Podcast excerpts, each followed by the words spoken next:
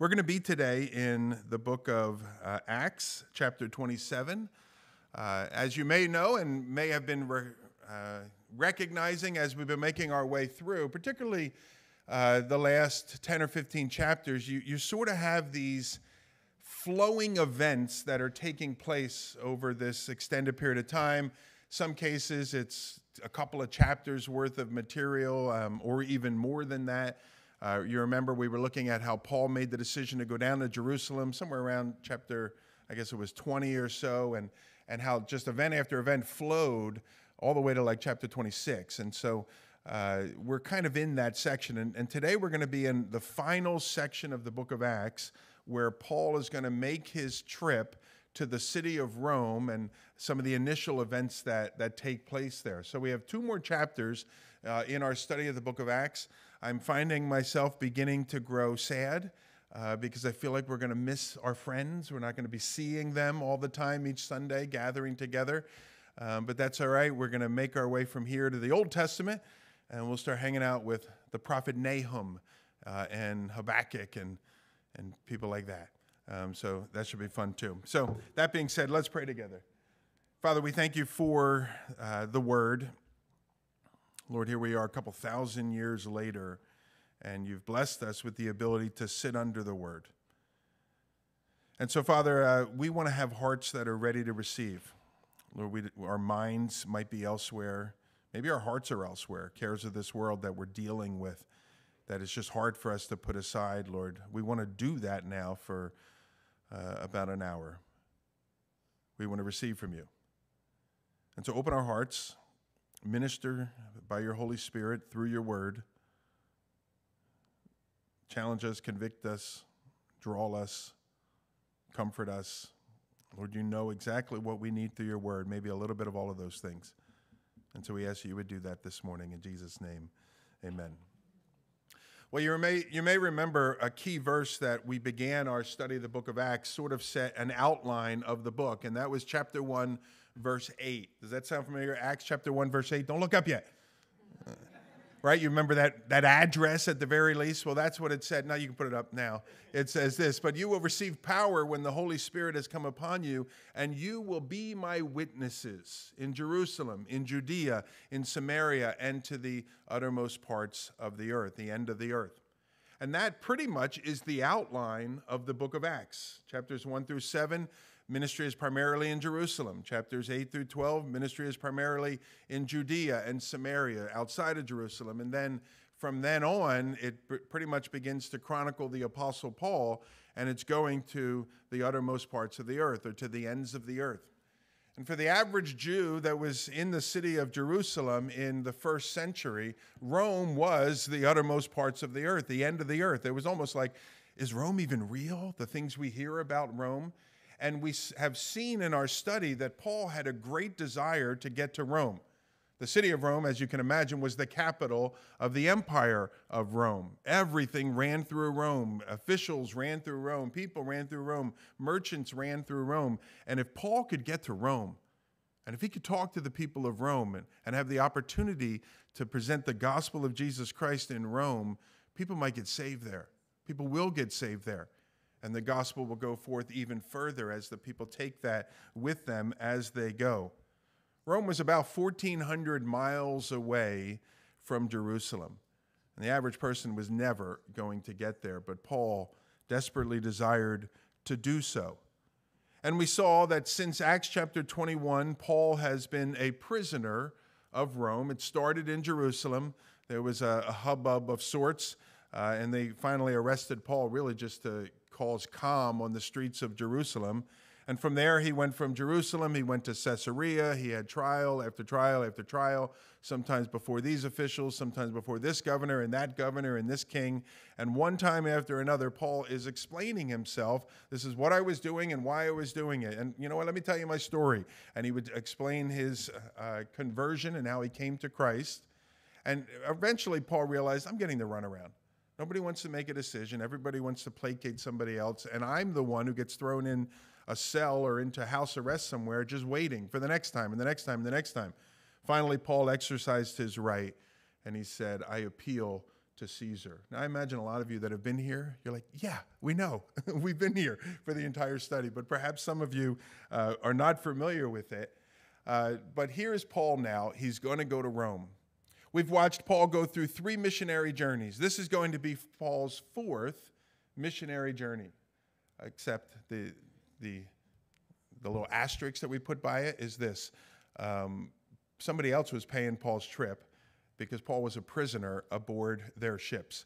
And so all the other ones, he had to have little bake sales and stuff to raise money to go. This particular one, uh, Rome was going to pay. And so I want to share with you a little map. There you go. Uh, that's the Mediterranean Sea there in blue. In the bottom right corner, uh, roughly, is where you're going to find Jerusalem and Caesarea. In the top left corner, you see the boot. We all know the boot. We've learned it in third grade. That's Italy uh, or Italy, as my mom used to say. She, um, dropped the A for some reason. Uh, and that's where Rome is in the top left corner. So Paul's going to get from that black dot in the bottom corner all the way up into the top left corner. Now, I know you can't read the words, and, and I don't typically throw this up there for you to read the words. It's really just to give you a sense of sort of the places that we're going to talk about. And as we'll see, and as Kyle alluded to in his time of prayer, uh, it became a very perilous journey for the Apostle Paul and everybody else that was on this ship or these ships that Paul was going to be on. And so we'll, we'll spend some time, we'll look at it. There, there's a unique thing that occurs here in the, the chapter, chapter 27 and chapter 28, and that is once more Paul, uh, Luke, the writer of the book, he shifts from and they went and did this and they went and did that, and he shifts once more to and we did this and we went through that. And so we will discover as we go that Luke is back on a journey with the Apostle Paul. We also discover something about Luke and his style of writing is how incredibly precise Luke is going to be in this writing. He's using nautical terms, he's describing uh, ways of sailing that the, the sailors would have used to deal with certain circumstances. He's naming cities. Uh, he's kind of going along the bus route, so to speak. And historically, they've gone back and like, you know, this guy is exactly on. And that lends credence to what we're studying is the Word of God. There are no mistakes. Luke knows what he's talking about, and he's very precise and careful. It's almost as if he had a notebook and he was jotting these things as we go, but I can't imagine he did because there were times where they almost died out on the ship, and I can't imagine he's in a corner jotting notes. But one way or another, uh, Luke is very, very precise here. We're going to see 17 different places mentioned uh, in our study today. All those red dots are places that are going to be mentioned. And if you can kind of see that thin little line, that's tra- tracking uh, Paul and Luke and the others as they're making their way again from Caesarea all the way to the city of Rome amazingly precise. So let's jump in. That's kind of our intro to the next couple of studies that we're going to have. We're going to start with verse 1 of chapter 27. It says, Now, when it was decided that we should sail for Italy, they delivered Paul and some other prisoners to a centurion of the Augustan cohort named Julius. And embarking on a ship of the Adramyttium, or something like that, which was about to sail to the ports along the coast of Asia, we put to sea accompanied by Aristarchus, a Macedonian from Thessalonica. The next day we put in at Sidon, and Julius treated Paul kindly and gave him leave to go to his friends and to be cared for. And putting out to sea from there, we sailed under the lee of Cyprus, because the winds were against us. And when we had sailed across the open sea along the coast of Cilicia and Pamphylia, we came to Myra in Lycia. And there the centurion found a ship of Alexandria sailing for Italy, and he put us on board. We sailed slowly for a number of days, and we arrived with difficulty off of Cnidus.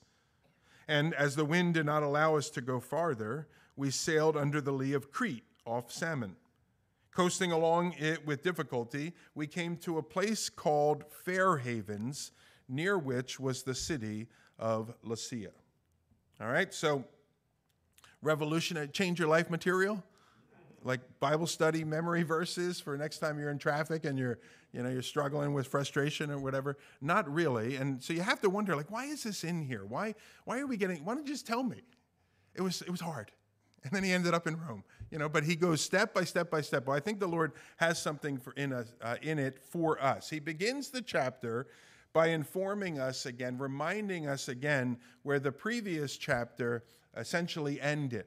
And you recall in the previous chapter, actually two chapters back, Acts chapter 25, 12, Paul was getting the runaround, and he finally said, I appeal to Caesar. And Festus there, he says, Well, to Caesar you have appealed, to Caesar you shall go. You recall that then it would be Festus's responsibility to have to write some kind of a letter to explain why he's sending this man to the Caesar. And he didn't have anything to write. And so he called in Agrippa. They had another hearing. Together, they kind of got together. They decided, what are we going to write uh, for why we're sending this man to the Caesar?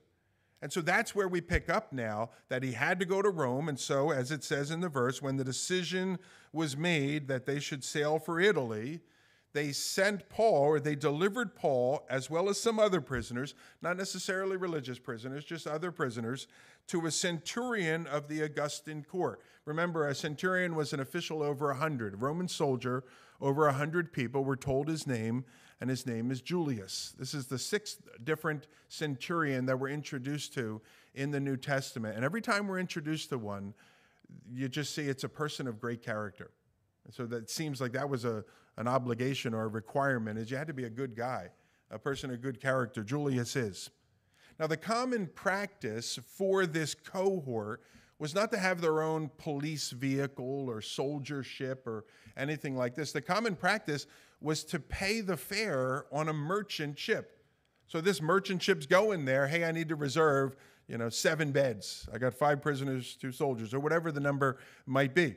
And so that's what they do here. And as we learn that in verse 2 and embarking in a ship of Adramyttium, we'll call it that, which was about to sail to the ports along the coast of Asia. Now, Adramyttium is located way up by the area of Philippi in Europe area. And so this ship was from there, went down to northern Africa, and is going back there. Notice it says it was going to sail to the ports along the coast of Asia. You may remember in our study when Paul was about to leave the area of Philippi and Ephesus and all of those cities that he, abort, he boarded a ship and went from town to town to town to town. That's what they did. And that's what this one is going to do. It's going to hit all of these ports. The way I think about it is like a bus stop. And the bus is just going to go from stop to stop to stop. You wish it wouldn't. You just want to get to your location, but that's the way it works. And so this one was going to sail to the ports along the coast of Asia. Today, we think of Asia like China, Japan. Then that was uh, Asia Minor, what they today what we would call Turkey, that particular region. And we're also told in verse 2 that another fella is with them, a guy by the name of Aristarchus. Notice Luke says, when it was decided that we should sail for Italy. Verse 2, he says, and so we put to sea. And so on this trip with the Apostle Paul, at the very least, are two friends, Aristarchus and Luke. We have no indication that they were ever arrested. So it seems like they were granted permission to come with the Apostle Paul. Or maybe they bought their own way on the ship. Who knows exactly? But they're there with the Apostle Paul. They're going to support the Apostle Paul, even though he is uh, a prisoner. First place they're going to go, verse 3 tells us, is the city of Sidon. You've heard of Tyre and Sidon. Sidon is located just about 70 miles north of Caesarea. So they get on the boat, they sail for about 70 miles, and they put in at the city of Sidon. Notice verse 3 tells us, and Julius treated Paul kindly. Paul's a prisoner. But Paul's not a convicted prisoner, remember? Paul is still in this whole process. He's appealed to the Caesar. Remember the last thing they said in the previous chapter if this guy didn't appeal to Caesar, we could let him go. And so it's either for that reason or because Paul demonstrated he was, you know, a guy that could be trusted. Julius said, "Look, I'm going to give you some free time here in the city. Go find some friends or whatever, but I need you back here tomorrow morning or later this afternoon because we're we're taking off then. Can I trust you?" And Paul's like, "Of course you can trust me." And you could. And so Paul, he went and it said uh, he went and visited with some friends. He was cared for by those friends. Later that night, the next day, whatever it might be, they left Sidon and they put in on their journey once more, headed to ultimately to Rome. And so we see in verse 4 that putting out to sea from there, we sailed under the lee of Cyprus. Your version might say under the shelter of Cyprus. I'll talk about that in a minute, because the winds were against us. Now, the lee, it refers to just that, the shelter. That's why a lot of our versions put that in there, the shelter of Cyprus. The idea is this is that the island of Cyprus would have been on the boat's left hand side or the port side, and it would serve as a shelter from the winds. And so during this time of year, we're probably in late August or into uh, September, the winds would be coming up out of northern Africa and it would affect the boat. And so, what they would do is they would sail as close as they can to this island and have the island between them and the winds coming up out of Africa. And it would protect them a little bit. And that's what Luke's describing. And so, this is an example of the real preciseness of Luke. He's not a sailor, but he's using these terms, he's describing these things, he's not just making this story up. This is what happened. And no doubt he heard some guys, We're on a sail on the lee of Cyprus. And he said, Oh, write that down. That's going to be good. And he gets that there into his study. So we have a little map here, show you Cyprus. There's Cyprus. Uh, underneath the word Cyprus, there's, you, you would be able to see an island if you were a little bit closer and so that protected them. Verse 5 goes on, and when he we had sailed across the open sea, they get past Cyprus, now they're back out there in the middle of the water. They sailed uh, across the open sea along the coast of Cilicia and Pamphylia. We came to Myra in Lycia. Now, we've talked about each of those places. Uh, Cilicia, Pamphylia, and Lycia, they're all regions, all right? And you can kind of see some of their names are listed up there on that particular map. Underneath that little red dot there, that's the region of Lycia, and that's where you would find the city of Myra. And so they're sailing along the coast now uh, of Turkey or Asia Minor. All right? Verse 6 will go on to tell us that there they disembark. They get off that ship because that ship is going to go up and it's going to it's going to cut a right and go uh, to the eastern side of Italy and Greece and all of that. They're going to go to the western side of Italy. They're trying to hit Rome, so they got to get on a different boat. And they're going to get on a ship, verse 8. There the centurion found a ship of Alexandria. Where's Alexandria, class? It's in Egypt. Oh, it was a big time city in Egypt. It was like the great libraries of Egypt and, and all this kind of stuff. If you saw the movie National Treasure, Remember when she discovers all that gold type of stuff and she said, The scrolls from Alexandria. Well, that's it. Northern Africa. It was one of the, we talked about this here. Disappointed. It was one of the biggest cities of the ancient world. Everybody wanted to get to Alexandria to study. Um, so there was this ship comes from Alexandria. We're going to learn it's a grain ship. It's a very, very large ship, and it's going back over to Rome to supply grain there.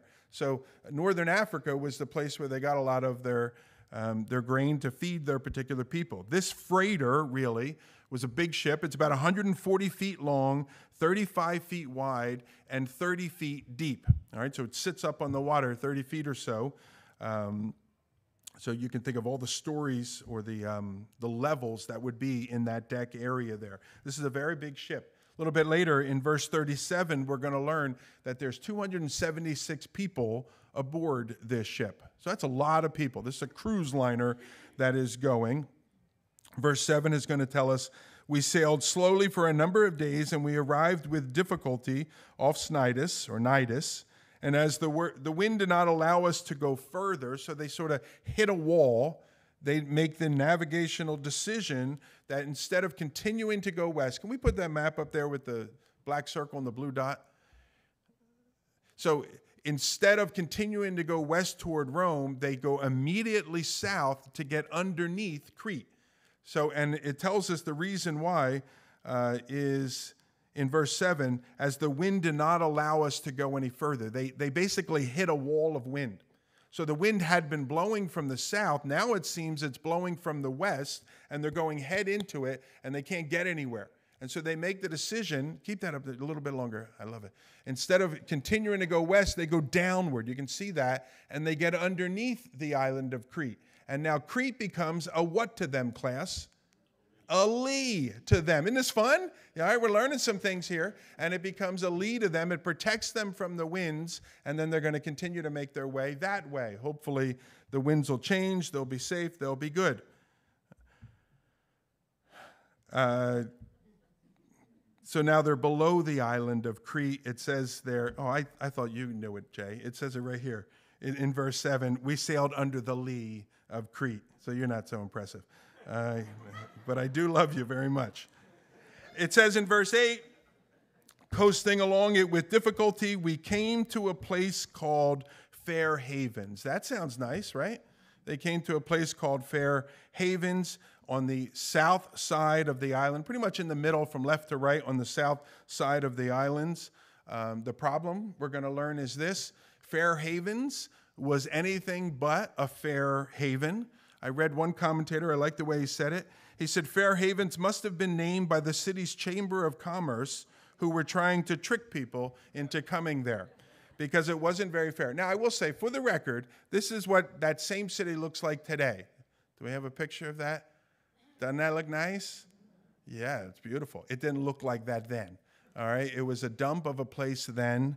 Um, it was not where people wanted to be, and it was especially not where wanted, people wanted to be for an extended period of time. Today, yes. Then, no. So let's pick up again. Verse 9 Since much time had passed and the voyage was now dangerous, there was actually a season called the dangerous season.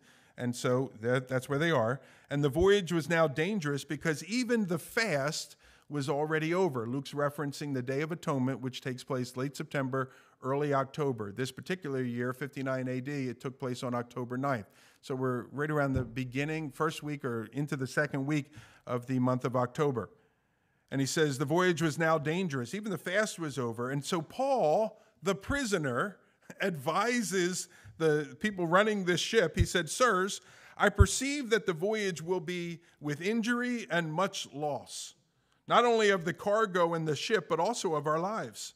But the centurion paid more attention to the pilot, the guy navigating the ship, and to the owner of the ship than to what Paul said. And because the harbor was not suitable to spend the winter in, the majority decided to put out to sea from there on the chance that somehow they could reach Phoenix, a harbor of Crete. That's on the western side of the island of Crete. Remember, uh, Fair Havens is sort of in the central portion of southern Crete, facing both southwest and northwest, and they could spend the winter there. All right, so Luke begins to explain to us that they don't want to get there. Again, this is the dangerous season. The dangerous season was from mid September to mid November. So they still have some time, but they're in the dangerous season. The what I called the impossible season was from mid November all the way to February or March or so. That's the winter season. And the, the ship people, the, the sailors, and all of those folks, like, we do not want to stay here all the way into April or maybe into March if we're lucky. So we got to get out of here. So let's take the chance and go. Now, I imagine people are standing around, they're talking about this. What do you think we should do? I think we should do this. And Paul is listening to this stuff. And Paul is Paul. Paul has some thoughts. Paul likes to share his particular thoughts. And Paul says, Sirs, sirs, because his hands are bound together, he says, I perceive this is a bad idea. And they're like, Who are you? What's your background? I'm a teacher. Well, then you don't know anything. All right, go stand over there. And so uh, they, as it says there, they decide not to listen to Paul, but instead, uh, the centurion decides to li- listen to uh, the sailors. He listens to the owner of the boat, the guy that's driving this particular boat. Again, that same commentator, he was on a roll this week. He said this Sailors don't take sailing advice from landlubbers. Uh, and that seems to be the case. So, verse 11 the centurion paid more attention to the pilot and to the owner of the ship. Verse 12, and because the harbor was not suitable to spend the winter in, the majority decided to put out on the chance that somehow they could reach Phoenix. I think we have a, a map to show you relatively how close these two are to one another. I think it's something like 40 miles uh, away. It doesn't look like that on the map, but not very, very far. Let's give it a shot. Let's try. As you look at verse 13, The next morning or so, it says, Now, when there was a south wind that blew gently, you know, it's, oh, it's going to be great. This is going to be perfect. Um, you know, the gods are with us. Some of them probably would have said something to that effect. Now, when the south wind blew gently, supposing that they had obtained their purpose, they weighed anchor. And they sailed along Crete. They pulled up the anchor, sailed along close to the shore. But don't you know it? Verse 14 soon a tempestuous wind called the northeaster struck down from the land. We know northe- northeasters or nor'easters around here from the snowstorms we get. And when the ship was caught and could not face the wind, we gave way to it and we were driven along. Running under the lee of a small island called Cauda, we managed with difficulty to secure the ship's boat. Now, that refers to you have the ship, and then they would pull along with them a small little lifeboat kind of thing behind them as well. And so that's what it's referring to when it says we secured the ship's boat. Verse 17 After hoisting it up, they used supports to undergird the ship. Talk about all that in a moment. Then, fearing that they would run aground on the Syrtis, they lowered the gear and thus they were driven along.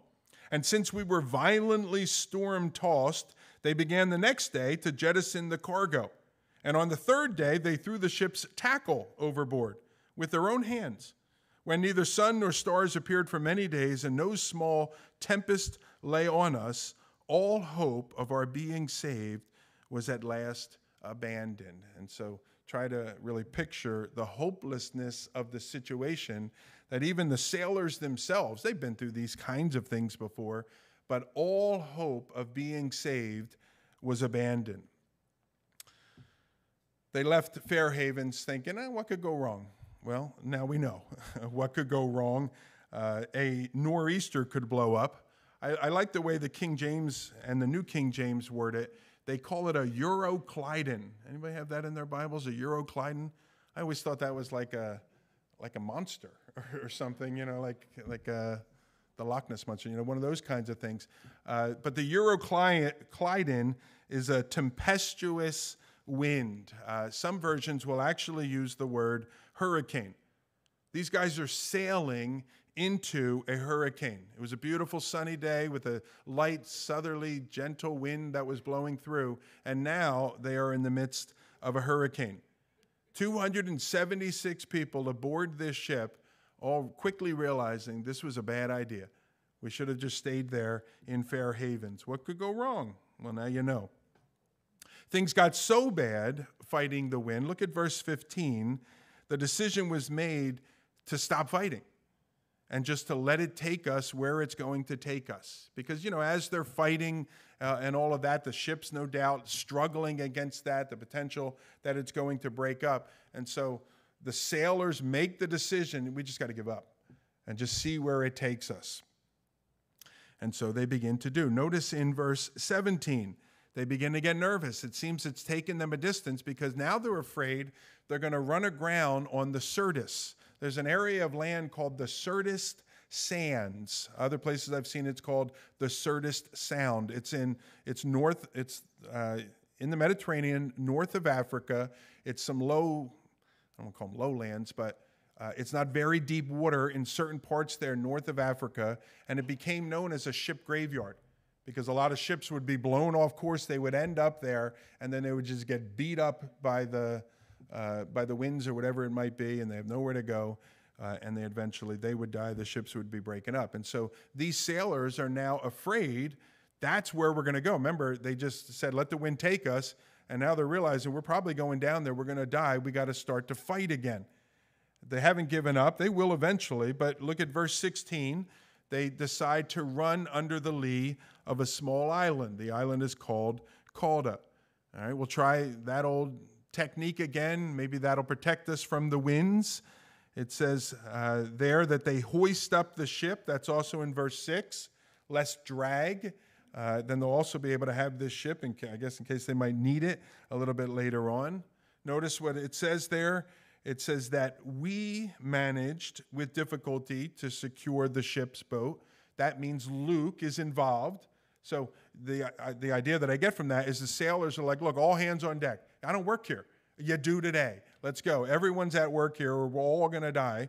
Um, that's the seriousness of the situation. Even the passengers are pressed into service. Verse 17 talks about how they took cables and they, I don't know who did this, but they went underneath the ship and back around and tied them together. And they did a whole bunch of these cables to gird the ship or undergird the ship. That's a method that is called frapping. And so these guys here, this, these sailors, they exercise that. They're going to tie the boat together because no doubt it was threatening to break up. Verse 17 says they lowered the gear. Some of your versions might say they struck the sails. And so the, they're now going to try to go a particular direction with the sails. They don't want to go any closer to the ship graveyard, that Syrtis Sound or Syrtis Sands.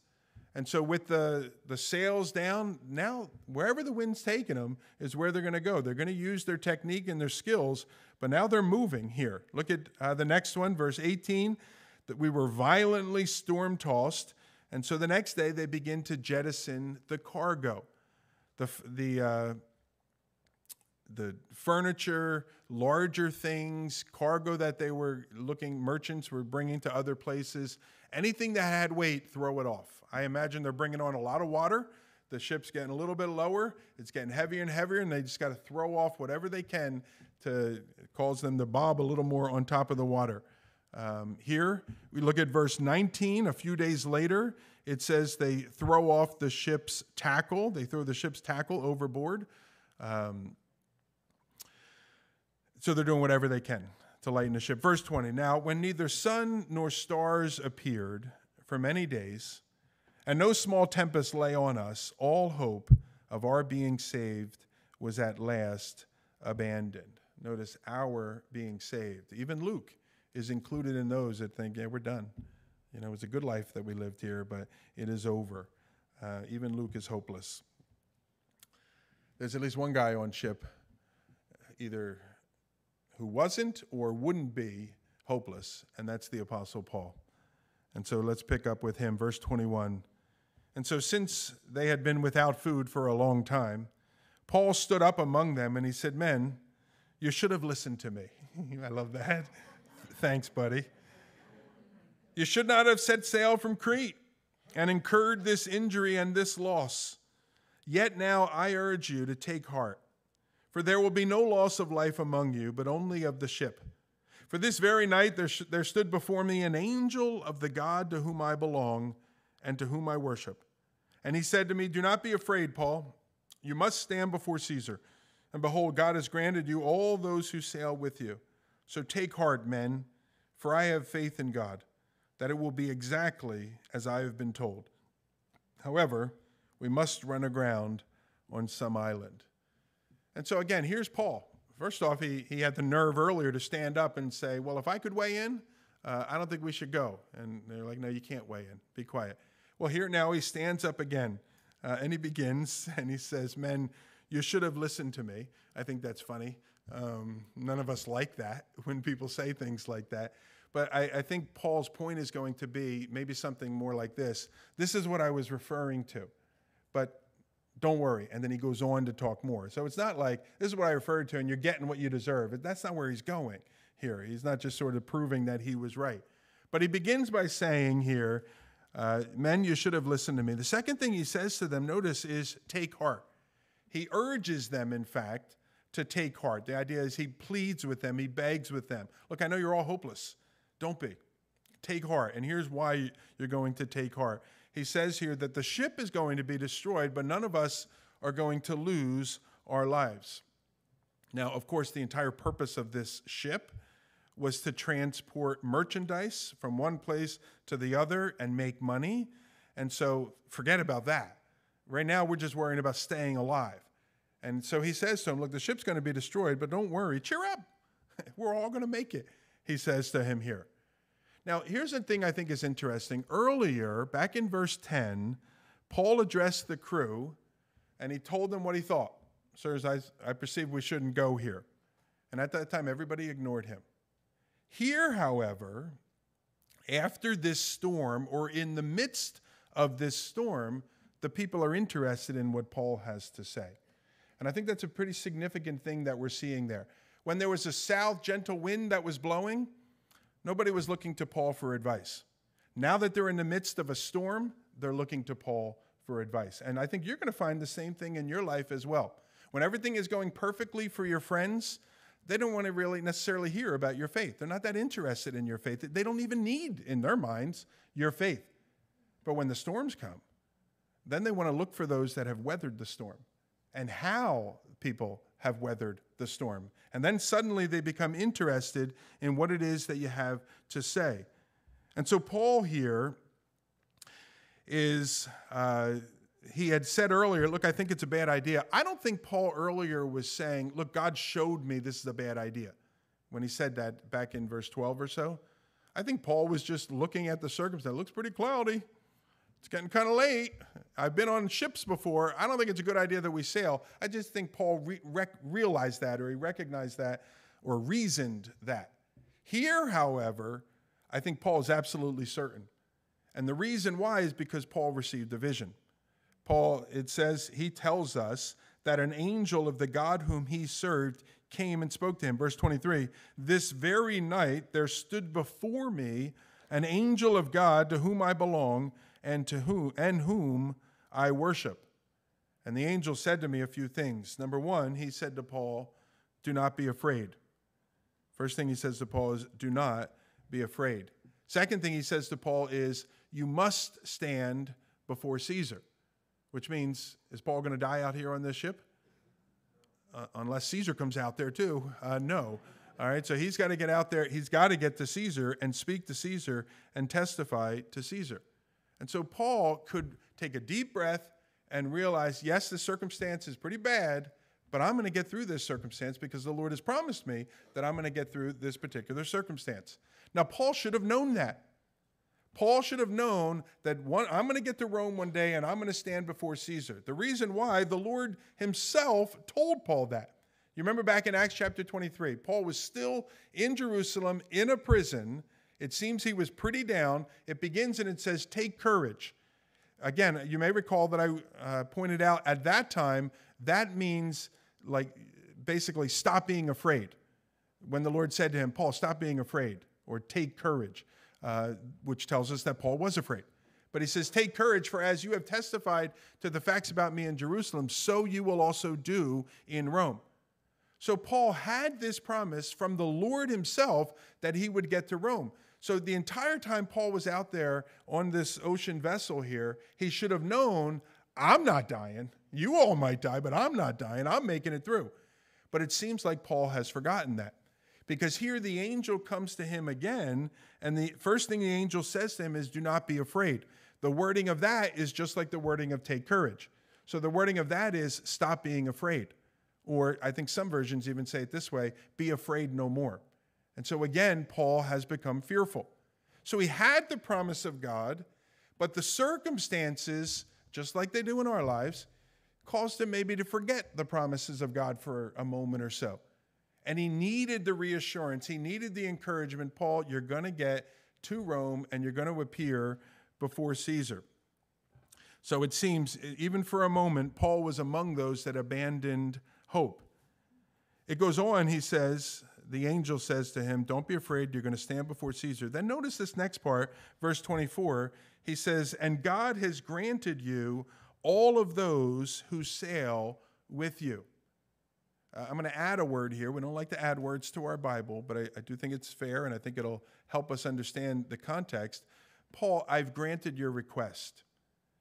I think what this is telling us here is that Paul had been praying not only for himself, but as it says there, God has granted you all those who sail with you.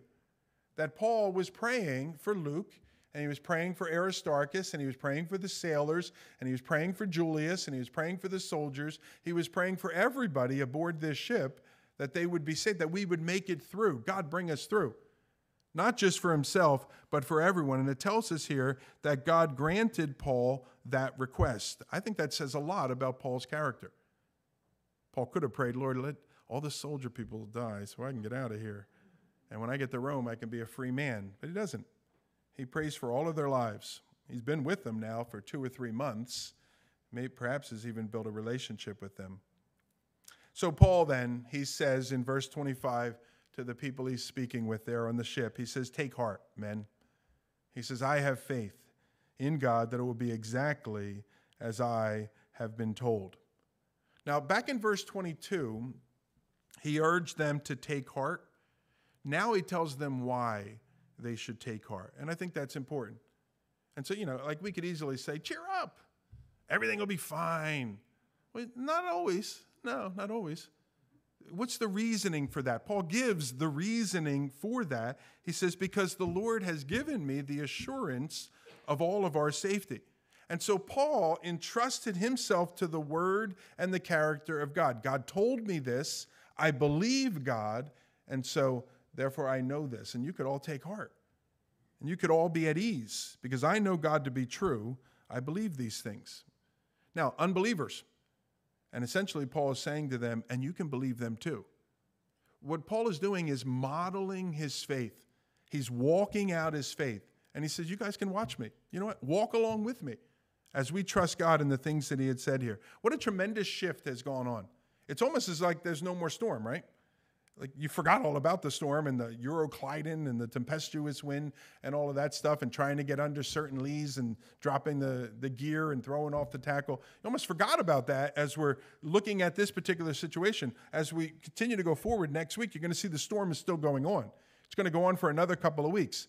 But somehow the Apostle Paul has been able to gather the attention of all of these folks, and a shift has taken place. There's sort of this peace that is beginning to settle on the people as the, the Apostle Paul ministers. And I pointed it out earlier when everything was going wonderfully well, nobody wanted to listen to Paul. But now that the storm has hit, everyone's interested in what the Apostle Paul has to say. You may have family members and friends and children and people in your life that you're ministering to that aren't really interested in what you have to say. But when the going gets rough for them, they seek you out. I remember my wife and I, when we were in high school, she had a bunch of friends that rented a beach house, and so we were down there for a particular day, and we had become Christians and we're trying to walk with the Lord and stuff, but she was still friends with these folks, and they're still partying and, and things like that, high school kind of stuff and they weren't really interested in what it is we had to say until there was some kind of crisis that took place. Someone cut themselves and was bleeding and dying, uh, Jim and dying. But there was this crisis.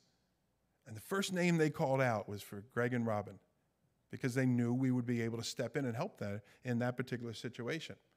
And so people might think you're an idiot, but they're observing you, they're watching you, and they know where they need to go when their situation becomes hopeless. And so they go to the Apostle Paul. They listen to the Apostle Paul. Paul says, I have faith in God. I appreciate the way other versions say it because I think it's a little closer to the original. The original is a little more, I believe God. That's it. Not just sort of, I have this faith. Yeah, I have faith in God. You know, this kind of generic thing. I believe God. God said it. I know God, who He is. I know what His character is. I trust Him, and I'm going to walk in that belief. Paul trusted God, and he was inviting these sailors to trust God with him because there was nothing else they could trust. They couldn't trust the weather. They couldn't trust the weather maps. They couldn't trust the centurion. He'll know what to do. They couldn't trust the sailor or the pilot or the skills of the sailors. None of those types of things. They couldn't trust the lee. If we can get underneath that particular city, we'll be fine. There was nothing they could trust. Their circumstances had proven that. The only thing that Paul could trust, I put that in quotations, is God himself. And Paul cast himself upon the Lord. Everyone else was abandoning hope. Paul was steadying his hope upon the Lord. And he stopped fearing and instead he believed God. Now, the storm was still very real, but for Paul, I'm not sure if it's good English, God was more real. And that's what he fixed his eyes on. And that's what we need to fix our eyes on because we are going to face storms. I, I doubt any of us are going to find ourselves in a physical storm like this. Perhaps you will. Maybe some of you have. I know some of you have some backgrounds. This young man here, he'll tell you some stories when he was in the Navy. But most of us are not going to face those sorts of circumstances here. But I know every one of us are going to face the metaphorical storm when everything is blowing against us and we're not quite sure if the Lord continues to be in it with us. Notice what Paul does here. There's some lessons that we could learn. And so, what's the storm going to be? your boss says, Hey, Monday morning, I'd like to talk to you. And you're pretty certain it's because they're letting you go. And you spend that whole weekend trying to figure out how you're going to survive and provide for your family. Or the doctor says, Hey, your results are back. Why don't you come in and we'll talk about it? And you got to spend that whole next day or week or three months until the, the appointment that you can get scheduled to figure out what is going on. Or whatever it might be. You know the circumstance. I remember when these guys lost their kid in an airport in Germany or something or another, and the Wi Fi was down. And they didn't know where their kid, 14 year old, was for hours. Here, they're good parents. They're very, very good parents, or whatever. And so you just don't know. And you're dealing with the circumstances. For, here's some lessons that we learned from Paul as he faced his storms. Number one, Paul remembered that God was with him. It's in the storms of life that we often begin to wonder if God is still with us. Remember that old little poem, the Footprints poem? And the lady looks back, or the guy, I don't know, looks back and sees one set of footprints. Every time life was going crummy, God, why'd you leave me? I didn't leave you. That's when I was carrying you. He says there, it's a poem. Everyone's, oh, you know, it's a poem. Relax here. But the, the point is true. It's when we are in the storms we begin to doubt. Is God still with us? That's when the enemy begins to speak and say, man, you're not with, God's not with you anymore here. And yet, what do we have? We have an angel of God, the God whom Paul served, coming along and ministering to the Apostle Paul.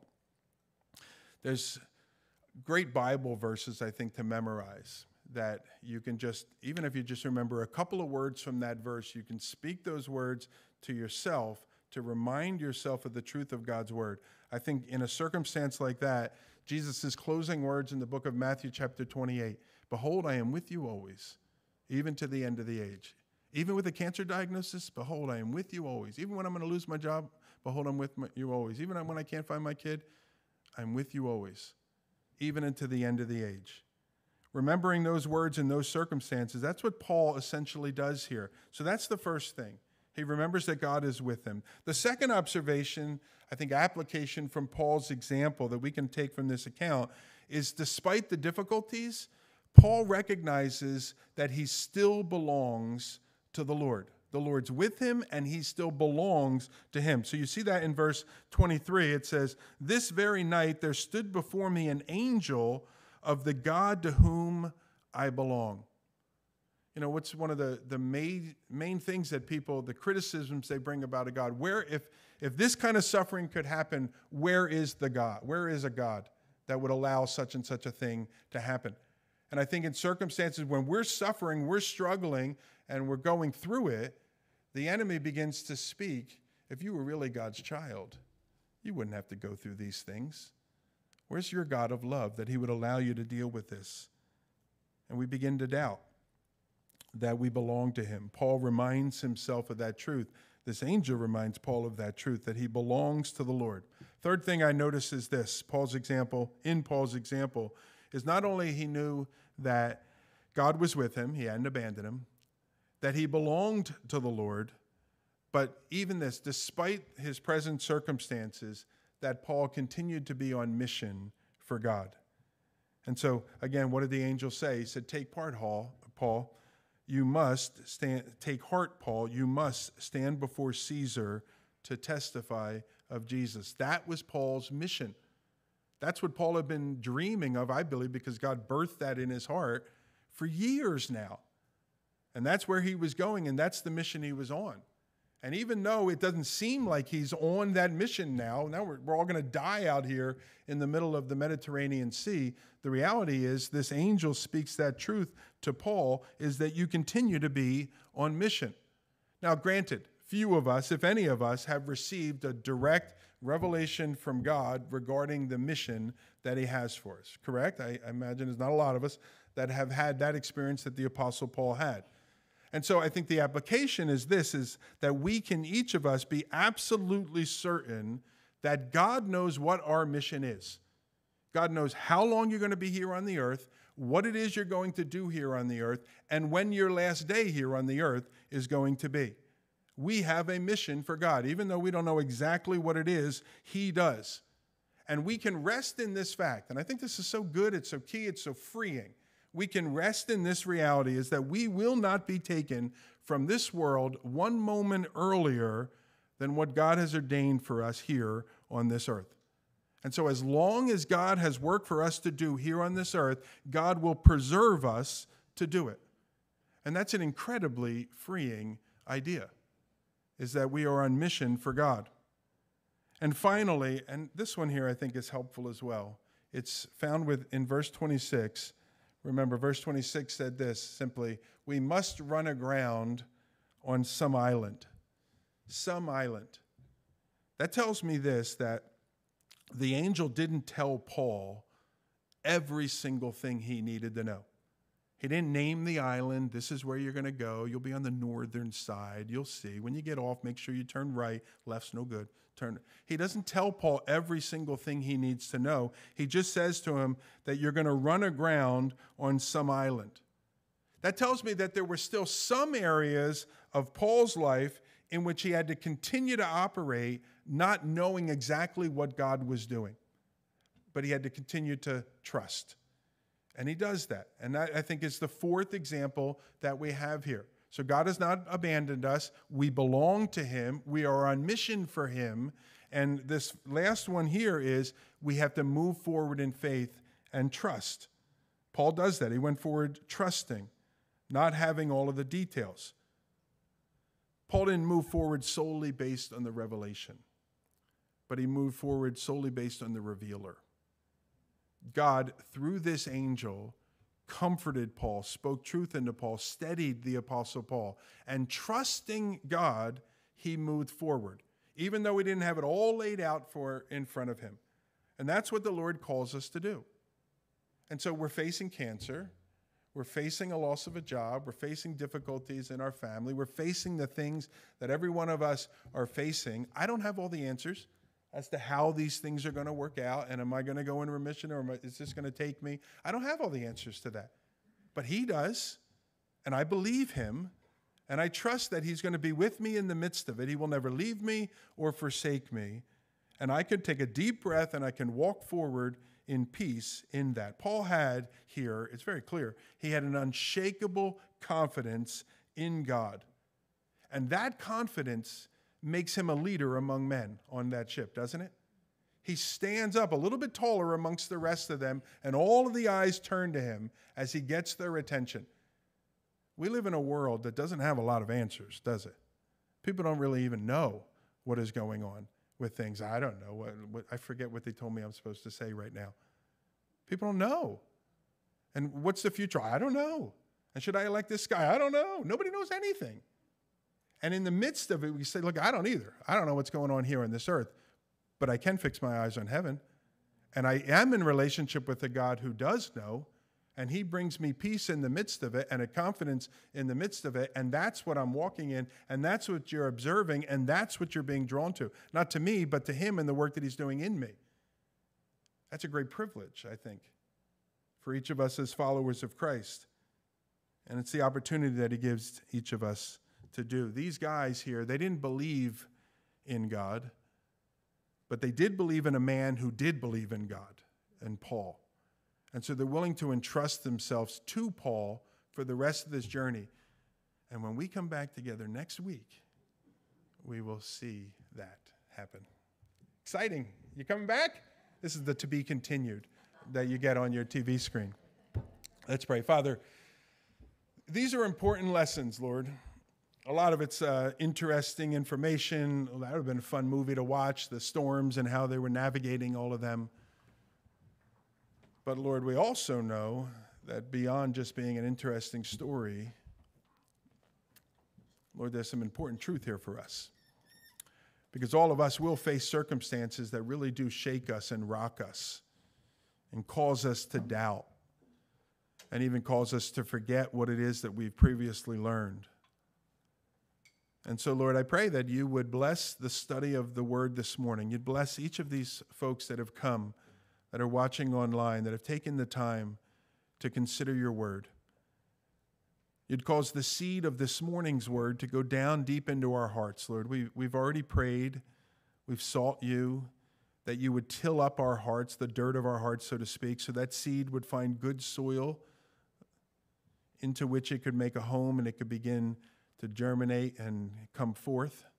And so, Lord, we're praying that the things we've considered today would indeed do that, that they would bear much fruit. And perhaps this week we'll deal with something. Maybe it'll be sometime in the coming months or year, but no doubt we will at some point face a storm. And we'll need to remember these lessons at that time, Lord. And so we thank you for your word. Bless it to our hearts, we ask. In Jesus' name.